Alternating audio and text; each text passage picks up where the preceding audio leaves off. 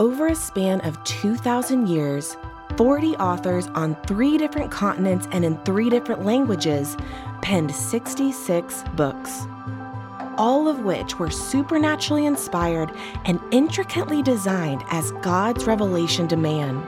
The spoken word of God, living and active, sharper than a two edged sword, recorded and bound just for us. Join us on a journey from Genesis to Revelation, all 66 books. The Big Book, cover to cover. This is Michael Easley in Context. It is my delight, thrill, excitement, joy to have my friend Jeanne Hendricks back on the podcast. How are you doing, Jeanne? I am doing very well. the Lord is good to me, far beyond what I deserve. But I'm so honored to be with you. Well, and as you tell me one on one, it's that stubborn German constitution of yours, right? Well, I guess so. It's it's a combination. and having lived all those years with Howard Hendricks, what else do you do? You well, there is that. we just met with our our financial planner Cindy and I. We have our annual, you know, review where you sit down and get, oh, get yes, the good I'm... news and bad news, right? And uh, I said, hey, just by the way, how many of your clients did the husband outlive the wife? And they looked at each other and said, I don't even know we could come up with one. That's right, zip. That's why we we women do we do hard things to our men, and they have to go off to heaven. Well, well see, I, what I figured is, Cindy, all this money's yours when I'm gone. That's right, that, and I have to remember that every dollar I'm spending, he earned it. well, it's not just that; it's that hey, you know, have some fun, you know, for goodness sakes, you know, oh, go out yeah. and buy a convertible, would you? You know. Well. Anyway. Well, listen, you have taught the book of Ruth probably countless times. And what we're doing at our little Bible church, Stonebridge Bible Church, is I have been teaching through each book of the Bible in one Sunday. So it's been sort of the Ray Stedman approach, you know, going through the Bible. And I've learned so much, and I know you're a learner. And I know you've taught this book a lot of times, and I think the kinsman redeemer is the hero, and I think Ruth is the compliant, you know, faithful follower. But you've got a different take on the book. Well, uh, it's very contemporary. You know, it's interesting. This book was written, you know, more than 3,000 years ago, and it is so up to date. I mean, the people in it are going through exactly the same things that we see today, especially with women. It's very relevant, uh, and the dependency is so often on men, but then uh, we we do the men and we're left alone.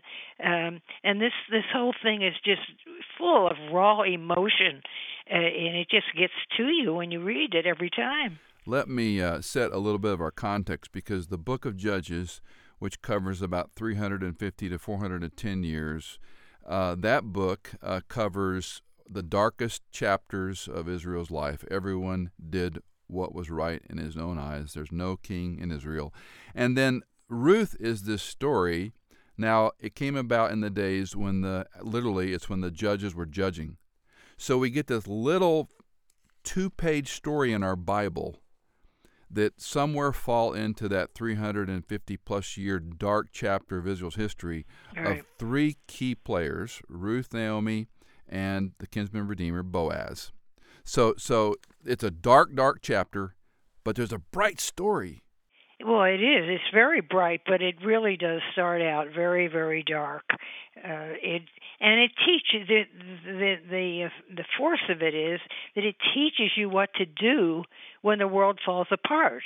It's the secret of renewal, revival. Uh, it's a power source. I, I think of it as as kind of a um, a password into the power source. How do you get beyond when everything falls apart? Um, and it, it it it sort of falls to me in in four different uh, scenes, if you will. Um, that I, uh, I use my husband's alliteration so that I can remember it of despair, desperation, decision, and then deliverance.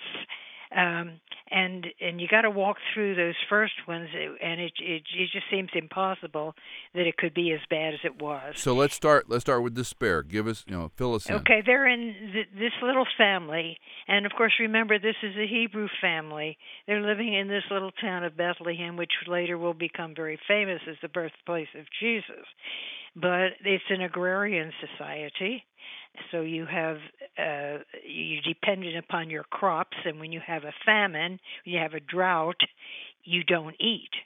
And this uh, this Hebrew family and all the, the names have meanings, like Elimelech means God is king. His wife Naomi means pleasant, and they have these two young sons, Mahlon and Chilion, and their names mean weak and pining. It's kind of comical, isn't it? You name your children. you wonder what they were like as infants, right? that's that's right. It was a sad situation. Yeah.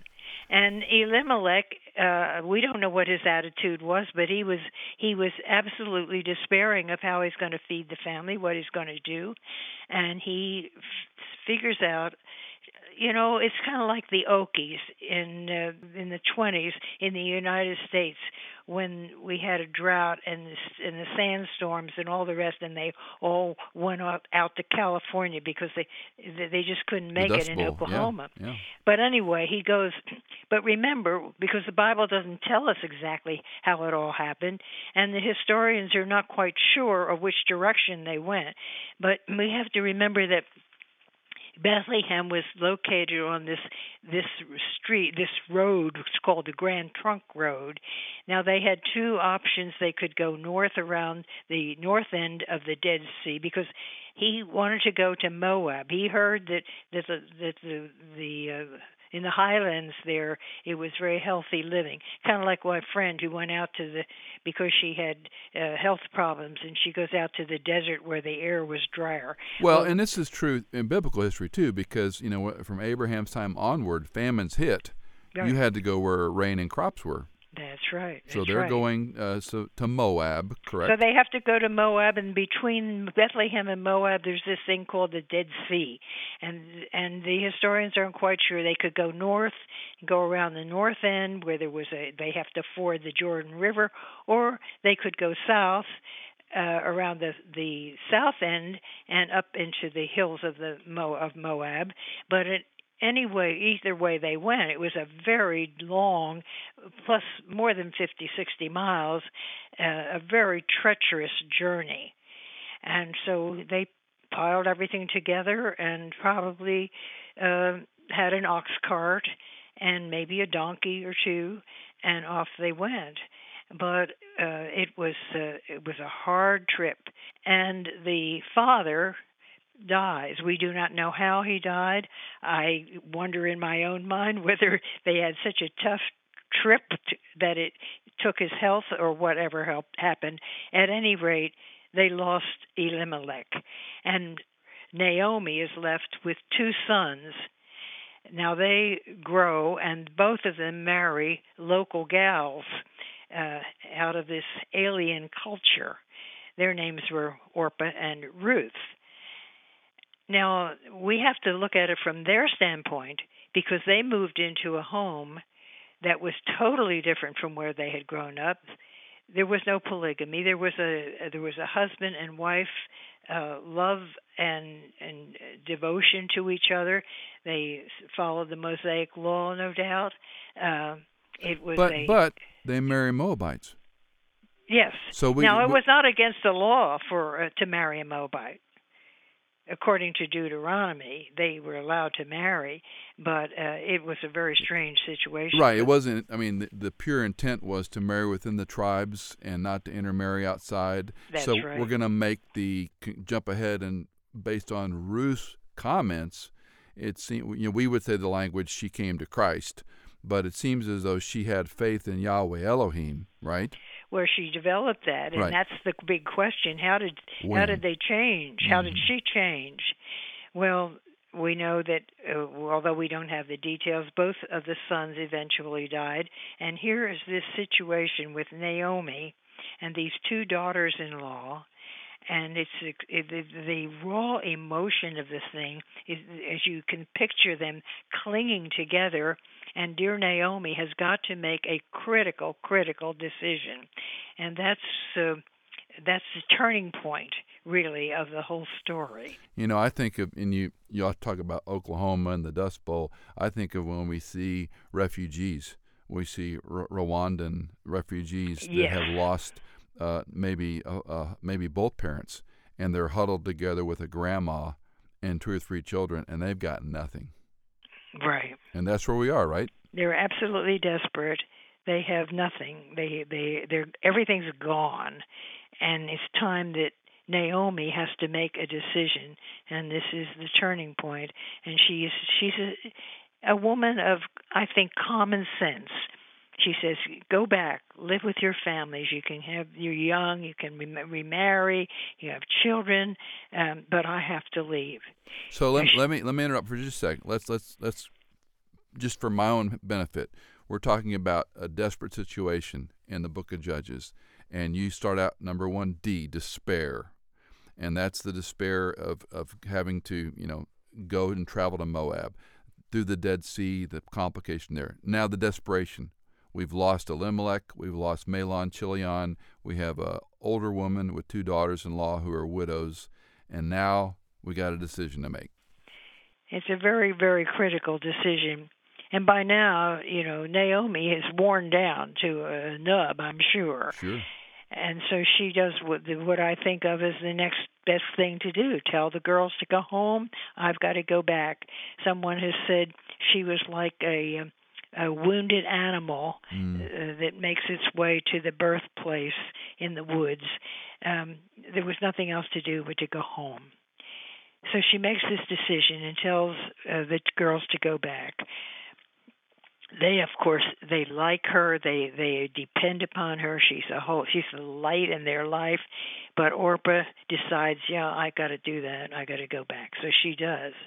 But then we're surprised by this amazing statement that Ruth makes, which is essentially saying, Don't ask me to leave you because I'm going to go wherever you go. I'm going to live with you wherever you live. This you're God. And this is the the key right here. She has seen something beyond anything she ever knew. There's a God in the life of these people.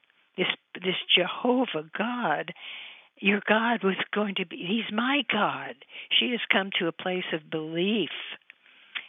She says, Where you die, I'm going to die there, and, and I'm going to be buried wherever you're buried. I am one of you. Uh, one of your family. She has. It's a beautiful statement, of course, which has gone down through the ages and repeated over and over. Um, this wonderful uh, sense of belonging to this family we do not know what Naomi taught, but I'm reminded of the, the verse in Deuteronomy 33 the eternal God is thy refuge, underneath are the everlasting arms. Mm-hmm. Mm-hmm. And and so that's the, the the basis on which they return. These two women going back to Bethlehem.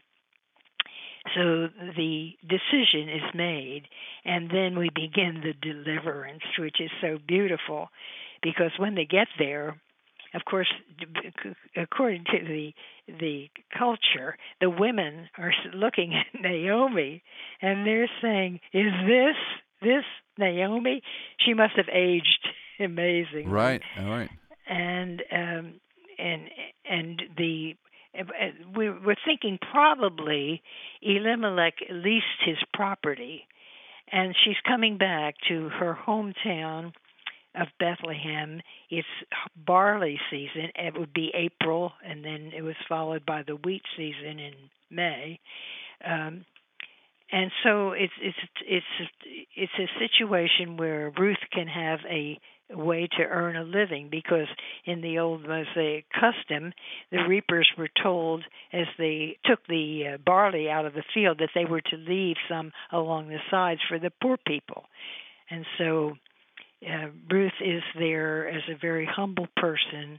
Uh, she's extreme. She shows extreme humility, um, and virtue because it was customary for those poor people often to flirt with the reapers. But she's a woman of great virtue and she follows along and picks up the grain and tells her mother in law what she's doing and Naomi gives her, of course, the advice that she needs that she should stay in this field. When she tells her mother in law, I have been reaping, I have been gleaning, as they would call it, in the field of this man named Boaz, the light goes on apparently in Naomi's mind, and she says, Oh, he Boaz is, is is a relative.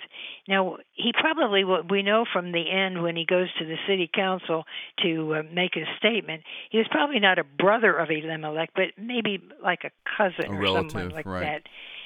And she says, "Stay with, stay there with that man because he is uh, reliable." Can, can So- I can I inject and get your Yeah. opinion on something? Yeah. Because um, the the the plan, which is hatched, so to speak, uh, it's very risky.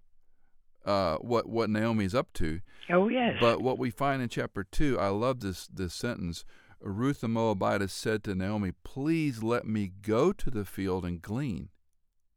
And what insight that gives us into the character. You mentioned this, but I wanted to just elaborate a bit. What a remarkable woman she is to leave her home country to go to a place she's never been with her mother-in-law because of the rumor of this Yahweh Elohim who's who's provided bread. And now she's got the moxie, if you will, to say, "Let me go do what I what I can do." Mm-hmm. She's, her humility really shows, Right. as well as her decency and, and and her love for her mother-in-law. It's a uh, her character comes through at this point, and of course Boaz notices this, and he takes a liking to her. And then her mother-in-law explains to her the customs that would make him notice her more and explains and, and gives her directions as to how to um, attract his attention. Remember, Naomi is an older woman, and she is looking for a husband for this this woman that she brought. Uh, and and suddenly it seems to me the light goes on. This is a possibility here, um, and so Hey, he's a doctor. He's a lawyer. he's an eligible bachelor. That's right, and he's wealthy as well. so it it looks good, and of course it works out. And Boaz then is is faced with a, a problem because according to the law that they lived by, he had to go and make a an announcement to the city council, a public announcement that he wished to purchase this property and of course the the law was that he could purchase that a man could purchase the property of his relative and any eligible bride would come with it.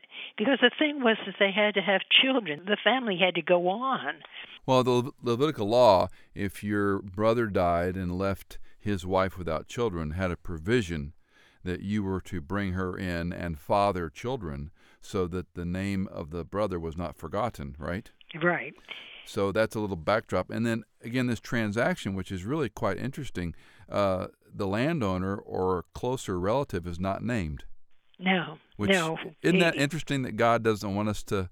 It's not about what He failed to do, but about what Ruth and Boaz and Naomi did by faith. I think that's a remarkable part of the story. It is. It is.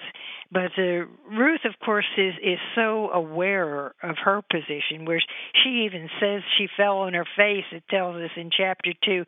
She says. Uh, why why have I found favor in your eyes that you should take notice of me? I am a foreigner. She was an alien person and she didn't feel worthy of this, which I think is a tremendous picture of us spiritually as we come to the Lord. I'm not worthy of what you did for me. You died for me, Indeed. but I'm not worthy of this. But of course, his love is is overshadowing the whole thing. And when the closer relative it could have been could have been a brother, but he did not have the uh, desire or the ability to take over this situation, and so Boaz, who was possibly a cousin or someone, um, he stepped in and and bought the property, and the bride came with it. Um, it is such a um, an, an amazing picture, uh, a parable, if you will, of what the Lord does for us. We are aliens. We have no right to have any part in what God provides, but he says, I, I've loved you and I've bought you and I've paid for you. So uh, you are mine now. It's uh, this ignominious beginning comes to this wonderful restitution and rest. But the lesson that I I personally glean from this is all this this amazing story, which is has such a spiritual background and and uh, import to, to it, is in this world in the 21st century. I'm a woman. Am I a woman that would inspire others?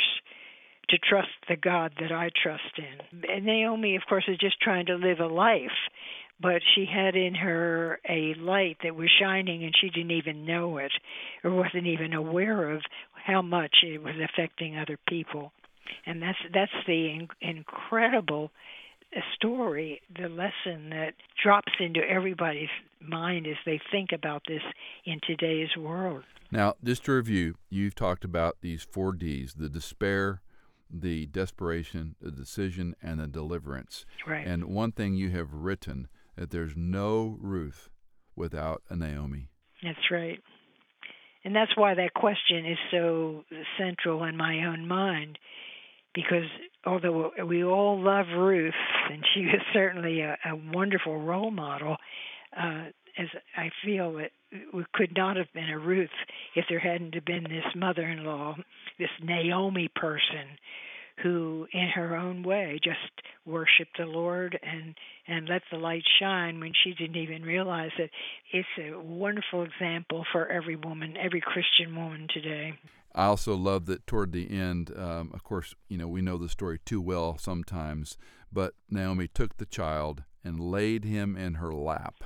That's that's right. And what that's, a great picture. That's the beautiful finish to the story. Yep. That not only did Boaz fall in love and marry Ruth, but they had this son named Obed, and for Naomi it was a closure it was that ability, as you say, to hold this little baby. And there's nothing, nothing quite like right. holding a little grandchild. And then the neighbor women say, and again, these are tribal neighbors where word spread like fire. A oh, son has been born to Naomi. That's right. You know, this was a big deal. And it was so a you, big deal. You can see this woman with a giant smile holding her little baby grandson in her lap, rocking. And by the way, she's called Naomi, not. Mara. That's right. We we skipped over the way that they responded when, or the way Naomi responded when she came back because she was at the bottom, and she said, "Don't even call me by my name, Naomi, because that means pleasant, and God has dealt bitterly with me." She she experienced what so many women today experience. She's just been had. She's she's at the bottom. She has nothing left i read about these dear women the refugee women whose husbands and families have been taken away from them and they've been persecuted and they have nothing at all. And this is where naomi was. She says i uh, god has just dealt bitterly with me. But uh, God, as you say, it is He is the kinsman redeemer, and He makes all things new. So, so again, you started this way, but just to you know refresh all of our minds, uh, we're in a culture today where women's roles are pushed and pulled, and strong opinions about you know feminism and stay at home and don't work and you must have a career and there's so many things broiling for young women today and it can be hard.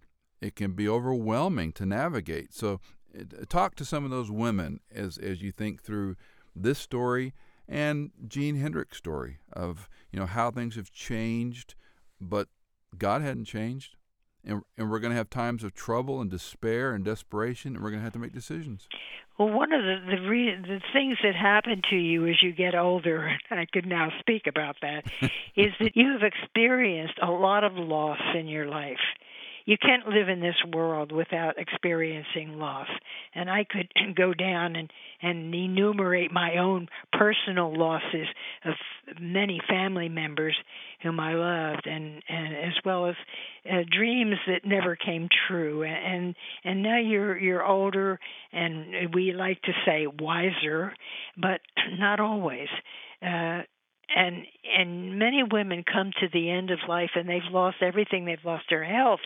They've lost their family. They've lost all means of support. Uh, and we can become very very bitter. And god is this is his message to us that i'm still here Look at me. I have done something for you. I loved you no matter where you have been, what has happened to you. I still love you, and I have paid for you, and I want you to come and be in my family. That belonging is so important. Um, for, I've been very blessed in my life. Um, because my earliest memory was my father saying to me, You're my little girl. And when he would say that, I didn't realize it at the time, but I know now he's saying, You belong to me. We all have to belong to someone who is bigger and wiser and more capable than we are. And God is saying that message to us through this story of Ruth. The story is not just dropped there in the Bible because it's uh, an interesting story. It's a little love story. It's far more than that. It is the story of what God does. We call him the kinsman redeemer because he made us, he owns us, and he loves us, and he paid for us. And uh, we can trust him and uh, trust our lives to him, not only for this world, but for the next just yesterday I heard a woman being interviewed. She was a hundred years old, and they asked her, "What has kept you going so long?" And she said, "Well, when you fall down, you just have to get up again." and I thought to myself, that sounds so wonderful. What happens when you can't get up mm, again? Mm-hmm. What else is there to to look for? What is there to hold on to? It is something unseen. It is the unseen love of the heavenly Father who uh, is the final answer to all of our problems. And that's why the Bible has been written. That's why this story is here, so that we can know what kind of a God we have. Uh, he's always there for us. Uh, and the, the world we live in is so harsh, and women often bear the brunt of that harshness. God is saying, I'm there for you no matter what. Okay, let me ask you a final kind of wrap up on this. Yeah. Uh, we're you are sitting having coffee with uh, a young wife at La Madeleine's somewhere in the Dallas area, uh-huh. and she is uh, gone through a horrible divorce. She's in trouble financially. Maybe she's a single mom now. She's got a couple of kids, and she's poured her heart out to you, and said, "Jeanne, what what do I do? Where do you start with her? What do you tell her?" Well, first of all, I hear her story. I want to know all about her. I want to hear that heart ache that she is describing. And then I want to tell her that there is a God in heaven who loves her. She's not forsaken. I want to give her some encouragement from the scriptures because there are all these promises that God gives us. I will never leave thee nor forsake thee. But we have to place our trust in this Lord who offers his life to us. Uh, but that's that's on the unseen level. Now on the day-to-day level, she needs to make some contact. She needs to. I could offer her the opportunity to go to my church where they have groups that meet with with uh, who discuss problems just like hers, and there are people there that who will love her, or will help her, uh, and to uh, to make these human kind of contacts that she needs. But it's to make it very clear to her that it's not just these human contacts; it is the contact with the the Lord in heaven and what He has done to save her, and that she may have come to this day for such a time as this so that He has uh, given her the word that, of His love. I will possibly and very often would give her something to read, uh, something to do, some person to see, so that she's not left alone you don't just toss her off and say, "Well, good luck," because the, the that would not be um, not only the proper thing to do, but that's not what the love of God says to us. That we are to love each other, we're to love our enemies, we're to love, we're to treat others as we would like to be treated ourselves. Jeanne, it's always, always a delight to talk to you. I look forward to our phone calls and when we're in Dallas to come by and hug your neck. And Cindy well, and I. come to Dallas again. well, Cindy and I love you so much, and your imprint is on our marriage, on our lives. Hopefully, we transferred some of it to our kiddos, and, now we've got grandkids to try to love. And uh, oh, you, yes. you and the prof are. Uh, are in our Hall of Faith, and we love you and thank you for your time. And we'll get you back on the broadcast soon. Well, I am the most blessed woman in the world and so honored to just chat with you today. Thanks so much.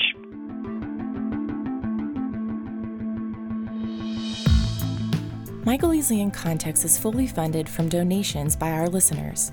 If you're a regular listener, would you consider giving a one time or perhaps monthly donation on our website? You can find us on michaelincontext.com. In Context is engineered by Chad Cates, produced by Hannah Seymour, and music composed by Tycho, Chad Cates, and Blair Masters.